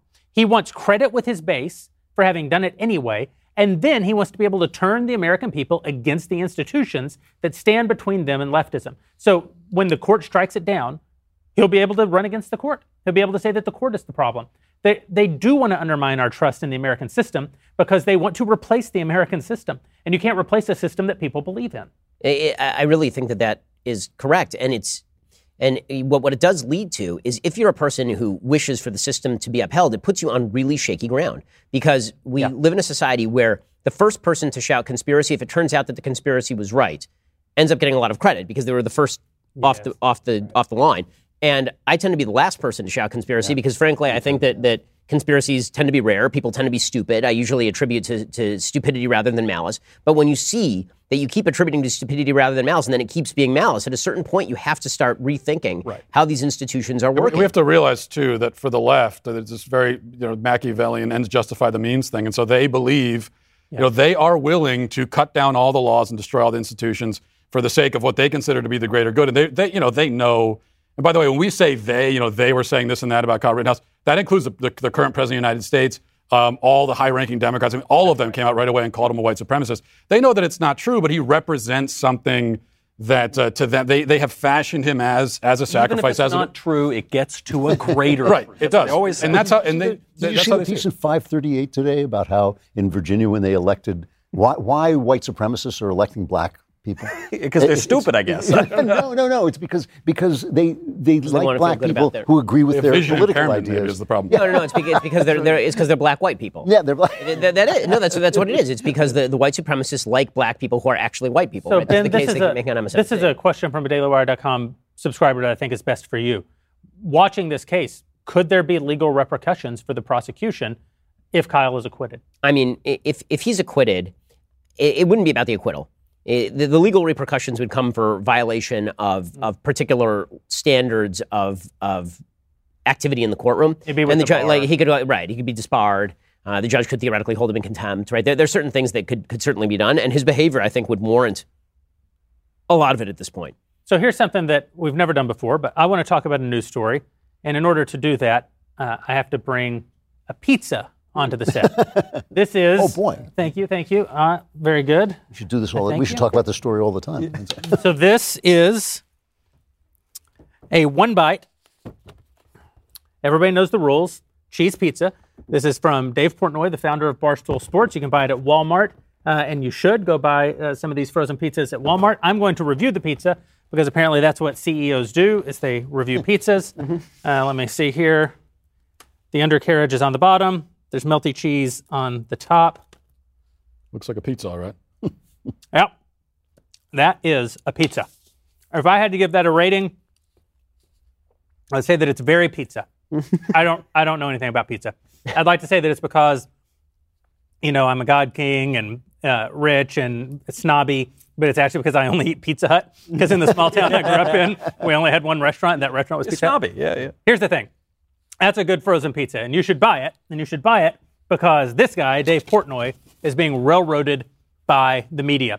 And when somebody stands up against a good uh, media railroading, they deserve our support. I'm going to tell you the story.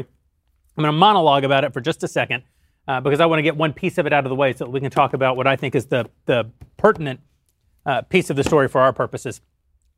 Dave Portnoy, uh, who you know I sometimes say he's my spirit animal. Uh, I, I like him as a CEO. Uh, I like him as a media figure. I like the character that he's cultivated online. Uh, he has this sort of devil may care attitude. I get a big kick out of him. He is, nevertheless, I think it is fair to say, uh, a scoundrel A lovable scoundrel. a lovable scoundrel. And by scoundrel, I mean that Dave Portnoy has three sex tapes uh, that are out in the wild. wow. Dave Portnoy, yeah, y- Prolific. yeah. You you don't accidentally have three sex tapes out. One sex tape, maybe. maybe. Chalk it up to luck. That's right. Uh, Dave Portnoy is a scoundrel. He's a rogue. He talks openly about the fact that he uh, likes to have sex with lots of women. And a few, what happened here is that uh, Business Insider did a story, apparently eight months in the making, where they just started tracking down people who had had sex with Dave Portnoy and talked about it in social media. Well, they started by saying that the story was about his finances, right? That's right. It was about his business, and it was about not this. It was they, they were just investigating his business growth, and then randomly it turned into a story about all the women he'd had sex with. That's right. Since the dawn of time, rich, powerful, and famous men have had sex with lots and lots and lots of women. It is because Except for me. Literally, except for me. I'm the only exception. the only Human exception. history. Uh, this is because there is a certain subset of women who want to have sex with rich, powerful, and famous men. A subset? A subset. this goes back all the way to like the first rich, powerful, uh, and famous man, Andrew Klavan, in the long time ago he days, the way long time ago he did. But my point is, you may morally disagree with Dave Portnoy's behavior. I think everybody on this panel probably does think the morality piece of this story doesn't err in favor of, of Dave Portnoy. Uh, nevertheless, you can't act uh, sort of traumatized or scandalized by the fact that a rich, powerful, famous man is having sex. Solomon had 1,000 wives. Between his wives and his concubines, King Solomon had 1,000 uh, women whom he could officially have sex with. Right. I, I want to put that in context because those numbers don't mean anything when you hear numbers like that. If if King Solomon only had sex with one of his wives or concubines a day, he would not repeat for almost four years. Mm. Wow. In right? a different context, he's one tenth of a Wilt Chamberlain. King Solomon got to build the first temple and write three books of the Bible. Like, the world is a messy, complicated place. And while morality is a very interesting topic and important for us on this show to talk about, it's not what I want to talk about today. What I want to talk about today is Business Insider writing a story about two women in particular, both of whom reached out to Dave Portnoy on social media, DM'd him, knowing that he's a scoundrel, knowing that he has sex tapes, knowing that he's a rogue, uh, and began flirting with him. Said that they would like to have sex with him, sent him provocative uh, direct messages. Uh, in one case, one of the women actually said that she wanted to play out her rape fantasy yep. with him. Yep. Then flew themselves to his home, went into his house, hooked up with him, and then felt bad about it. I don't want to talk about the morality of Dave Portnoy because that's an obvious question. What I want to talk about is two things. One, we live in a society.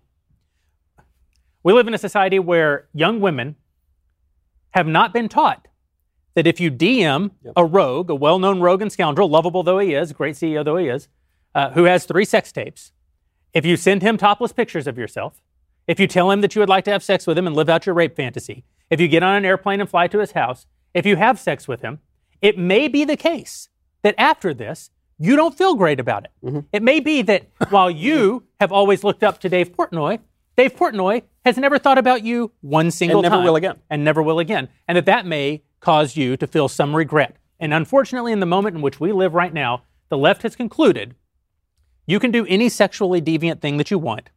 You can say anything you want. You can do anything you want. You can be anything you want. But regret is rape. If someone, if a woman regrets a sexual encounter, that is almost definitionally rape in the eyes of the left. That's that's a horrible thing. I feel bad that these women uh, were not taught better. Yep. I feel bad they that they bad choices. That they made bad, bad choices. choices all around. Yep. Why is this a story for Business Insider to cover? Because they hate Dave Portnoy. Because they hate Dave Portnoy. Dave Portnoy is not the only rogue, rake, or, sca- or, or scoundrel among the rich, powerful, and elite.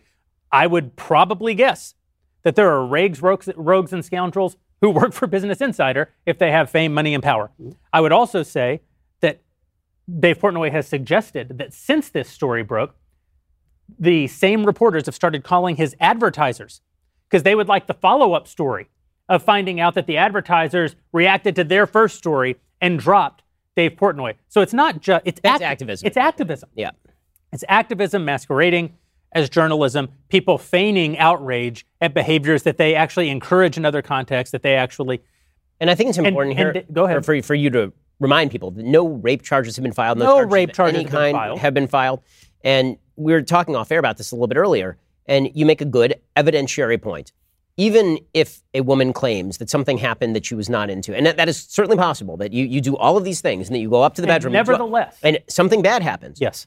There is literally no way for anyone outside of that circumstance mm. to tell what happened right. in that room. And it's particularly difficult to tell when you have a trail of evidence that suggests consensuality all the way up to the time the door closes. And in some cases, he shared he shared some DMs on Twitter. Post it like afterward. After. Yeah, no, that's right. And, and, and by the way, uh, not only have no rape charges been filed, been filed there's no claim of rape. No, no, no in, in, that article, which I, we, we see the t- title right there.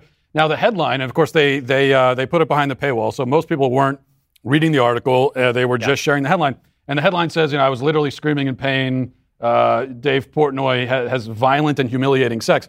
Now that right there should be a red flag because violent and humiliating, screaming in pain sounds really bad.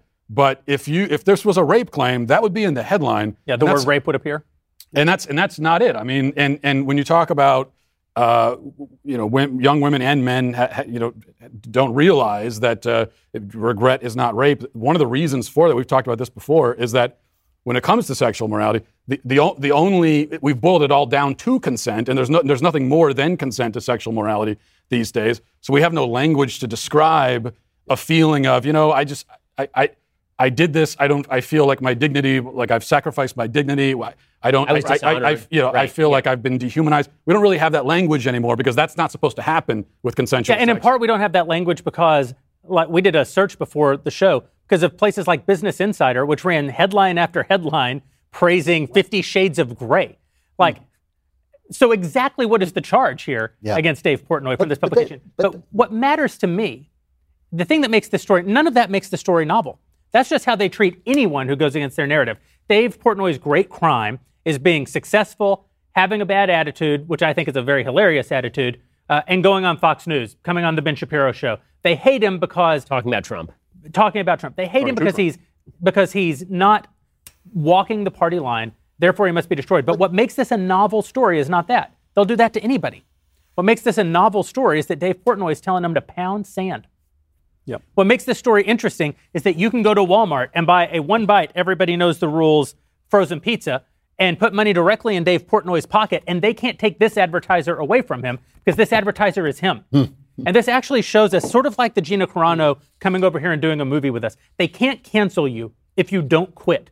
Dave Portnoy, they have no actual power over Dave Portnoy. And in that way, this rogue, this rake, this scoundrel, he, this hero of mine in many ways, uh, is actually fighting a fight on all of our behalf and showing us how you're supposed to fight it. Well, there there's the story, and then there's like the meta. sto- There's the story about the story, and that's Mm. that's what's most interesting to me because just as you say, Jeremy, the left encourages this exact behavior they do. among everybody at all ages, and, uh, across every state in this 97 country. genders. all 97 genders, and they do it until you cross them on anything. and right. it's it's like uh, they're just trying to get compromise on everybody. Well, it's and then- that's right. It's They- they like, also- it's like also- all also randomly- The left is a religion, uh, and all religious cults practice this same kind of thing, where they they build confidence Hmm. and cause you to behave in certain ways, but they know about the ways that you behave. Right. And now, if you want to leave them, they can bring up the ways that you behaved around them. they also- This they also we get into this- arbitrarily- but This, is why we on the right get into trouble when we talk about morality, which we all believe in.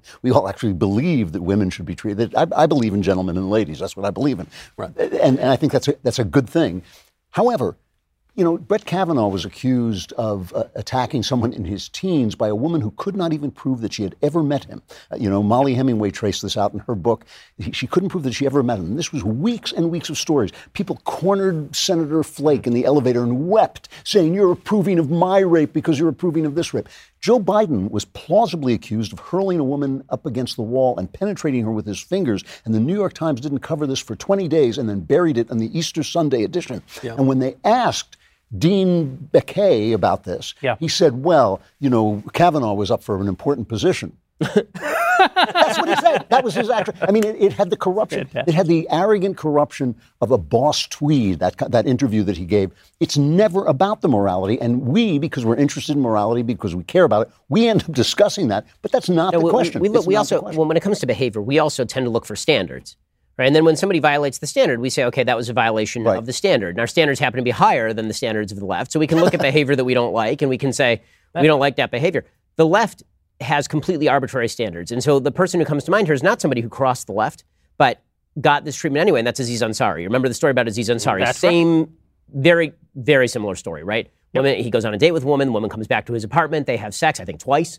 And then later she claims that he treated her poorly and that he wasn't very nice to her, even though the story literally said it's like a 10,000 word story said that when she asked him to stop doing a thing, he stopped doing the thing. Yeah. Right? And this was somehow a major story. And Aziz Ansari came out and he did this kind of mewling, pathetic sort of apology routine on his show. I should have. I should have dealt with her sensitivities. Well, I mean, I actually agree that you should deal with people's sensitivities regardless of what, like, as Matt says, their consent is not the only question as to your activity, right? If somebody consents to activity that is degrading to them, that does not mean that you must now go forward with the activity. But that's our standard. That is not their standard. That's their right. standard and does consent not is exist. the appropriate legal standard. right, of course. Of course. Well, there's, there's, They're not even making a legal claim, though. They're, they're There's just trying no to legal smear him in the. yeah. And I, I think what, what, to Jeremy's point, what's really important about this story, we talk about consent. What Dave Portnoy is proving is that at least if you're a, a powerful person in a position like he's in, being you have to consent to being canceled. You, you, you have to go along with it. And so what he's saying is, I'm not. I don't give my consent to this. I am just not going to be canceled. And it's so important for him to do that because not everybody's in that position. I mean, you, we could think of so many. You know, there. I mean, there's a million crazy. Think about that truck driver. I think in California, last year who lost his job, lost everything because uh, he was he was making the you know this motion outside of the window while he was driving a truck, and uh, and you know he his life was just destroyed. He had no ability right. to defend himself, and that's it for him. So he didn't consent to that, and there's nothing he can do about it. Um, which is why people like Dave Portnoy, who are in a position to say no, have to say it because they have to start drawing that line there. If you're not going to draw it there, then it's not going to. And that's why I say the morality piece of this is uninteresting to me. It's not that I'm not interested in the morality uh, of the situation. Of course I am. It's that we actually do a good job of talking about these issues on backstage all the time. It's not. It is not the unique aspect of this story that a rich, powerful, famous man uh, is kind of a louse with ladies. That isn't novel. That's if you if you like an actor, they behave whoever it is, unless it's Kirk Cameron, they behave worse than Dave Portnoy. If you like a politician, you know, eight out of ten of them probably behave the And same by the way, the ones who aren't get ripped up and down by the media, right? That's if Mike right. Pence has Yeah, a standard, Pence. it's Yeah, the that's opposite. right. That's or, right. if, or by the way, wife. Henry, uh, you remember they, they, there was this whole story about Henry Cavill having the same issue, right? He said, "I won't go. I, it's hard for me to get a date because if I have a date with a woman and I take her home, I don't know Yes. what she's going to say the next day." And the media went nuts. How could you not trust women enough to just thing? bring random women back to your apartment? like it's like they, there are no so, standards. so that's not the, that is an interesting topic, but it's not what's interesting about this story. What's interesting about this story is that we live in an age when they can cancel anyone anytime, and most people, immediately upon being canceled, come out and grovel uh, before the left in the vain hope that they will be reestablished to their former glory. They never are because the left is graceless. The only thing that keeps them from just having t shirts made that say, Don't bother, we are graceless, is that they want you to grovel. So they dangle the idea of grace out in front of you so that you will humiliate yourself and they can fully put their boot on your neck. And Dave Portnoy, because he's the, the stool presidente, says, uh uh no. And that's what we're doing with these vax mandates. Uh-uh, no. We're, we don't care if we run afoul of your uh, of your virtue. We don't accept your virtue. We don't acquiesce to your virtue, uh, and we're not going to accept the, a rebuke from people who are worse than us. Because the left's virtue is vice, actually. Yeah, It's their- not- their but- virtue but is it's- vice. You know, the story here is not even the bad date or the many bad dates or whatever. No. That's not right. I- I would be more interested in that discussion, I- as, as you say, we all have these discussions, if the story were that there was this bad date and the woman came out and said this was so terrible. That's not what happened. What right. happened was Business Insider hates Dave Portnoy, spent for eight months. looking for anything. By to the way, the New. York Times has had a reporter for the last four months calling every single person who used to work for the Daily Wire and, and according to their own LinkedIn now says they don't. For four or five months now, I, I've gotten call after call, at least a dozen former employees. Hey, you should know this New York Times reporter called me because they saw on LinkedIn that I'd stopped working there and they want to know are you going through financial hardships? Mm. You know, what's the culture like? Just a fishing expedition. Mm-hmm. Just for all I know, listen, if ladies had any care for me whatsoever, one could only hope that he could be accused of being a rake, rogue, or scoundrel. But they will find something. If you dig on somebody long enough, they'll find something. This is, this is why I believe in making jokes. This isn't seriously. This is why I, I, I make jokes about black people. I make jokes about gay people, transgender people, white people, every all people. Not because I hate any of them, because I actually don't, but because first had of all, me I'm right try- up until try- that white people. I'm trying to give Shapiro, Shapiro a heart attack. That's the first thing. Yeah. That- that- that's the most. That's the most. That's kind of the purpose of my life. But also because I think like, where did where did they get the right to take away? My right to make jokes. I, I like jokes. I think jokes Mm-hmm. Right. expose the absurdity of life and make us happier in, in living in this absurd life. They also demonstrate love and companionship. You know, But I you, know, you, you actually I mean, make jokes about people you like. You're, you you're know. just you're just making the Chappelle point now, and I think that we are starting to see major cultural figures That's who are right. I was starting to making say, my point. Actually. Yeah, that's fair. You are old, and uh, but the but the but the the sight now of major cultural figures starting to say we're not going to go along with this sort of stuff. Yeah. Is really a fantastic thing. Yeah. and I think that's why you're also starting to see so much of the the top down communications infrastructure trying to crack down on alternative sources of Yes. media. I, I- really believe that this is all connected. When they lose the monopoly in the conversation, the next step is where are these people available and how do we get them shut down? You see it with, with Joe Rogan too, right? I mean, when when the, the attempt to go after Rogan because he didn't take the vaccine and then he got COVID and then he took ivermectin and the entire media decided that not only was he worthy of getting COVID, he should probably die from it because he was taking quote unquote horse dewormer. and Rogan was just like, screw you. Yeah. Uh, it's not horse dormer. As he said, I can afford people medicine. like, they, like his refusal to, to just go along with the narrative is scary to these folks. And, and so the next step is going to be elevating it to the next level of censorship, which is if they refuse to acquiesce to the social pressure, then we get into how do we go after the advertisers? How do we go after the places that, that platform these people? How do we shut them down and prevent them from being able to talk? In the People ask me all the time, what can we do to fight back against cancel culture? I mean, I get tweets, I get DMs, I get emails. What can we do to fight back against cancel culture? And the answer is you actually have to support the people who fight against cancel culture.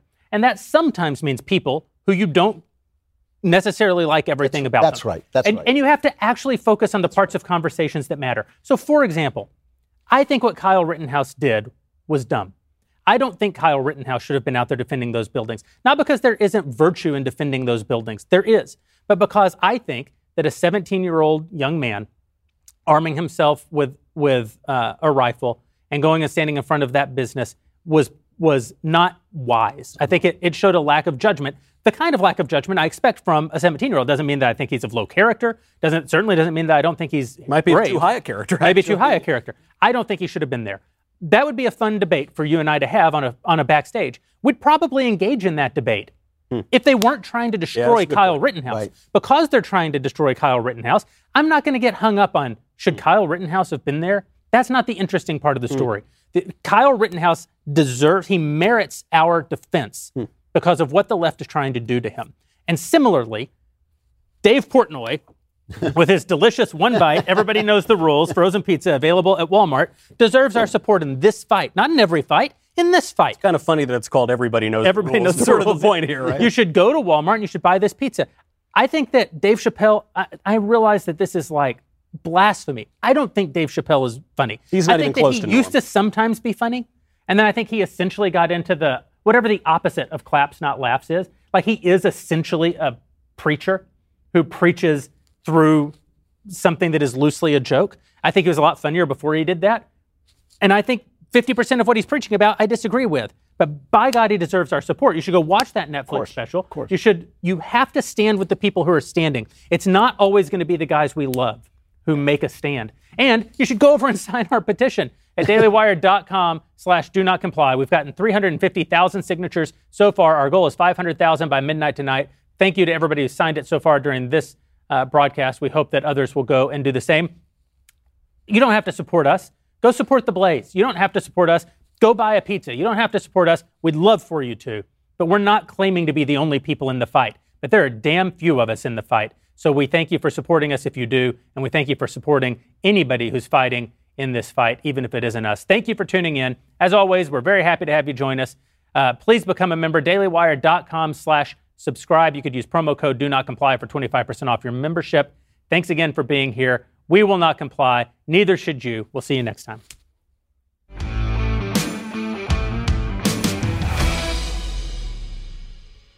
Daily Wire Backstage is produced by Mathis Glover. Executive producer is me, Jeremy Boreing. Our technical director is Austin Stevens. Our production manager is Pavel Wadowski. Studio and equipment management is by Patrick Kennedy. And broadcast engineering is by Mark Herman. Editing is by Jim Nichol. Audio is mixed by Mike Coromina. And our audio assistant is Israel McFarland. Playback is operated by McKenna Waters. Daily Wire Backstage is a Daily Wire production. Copyright Daily Wire 2021.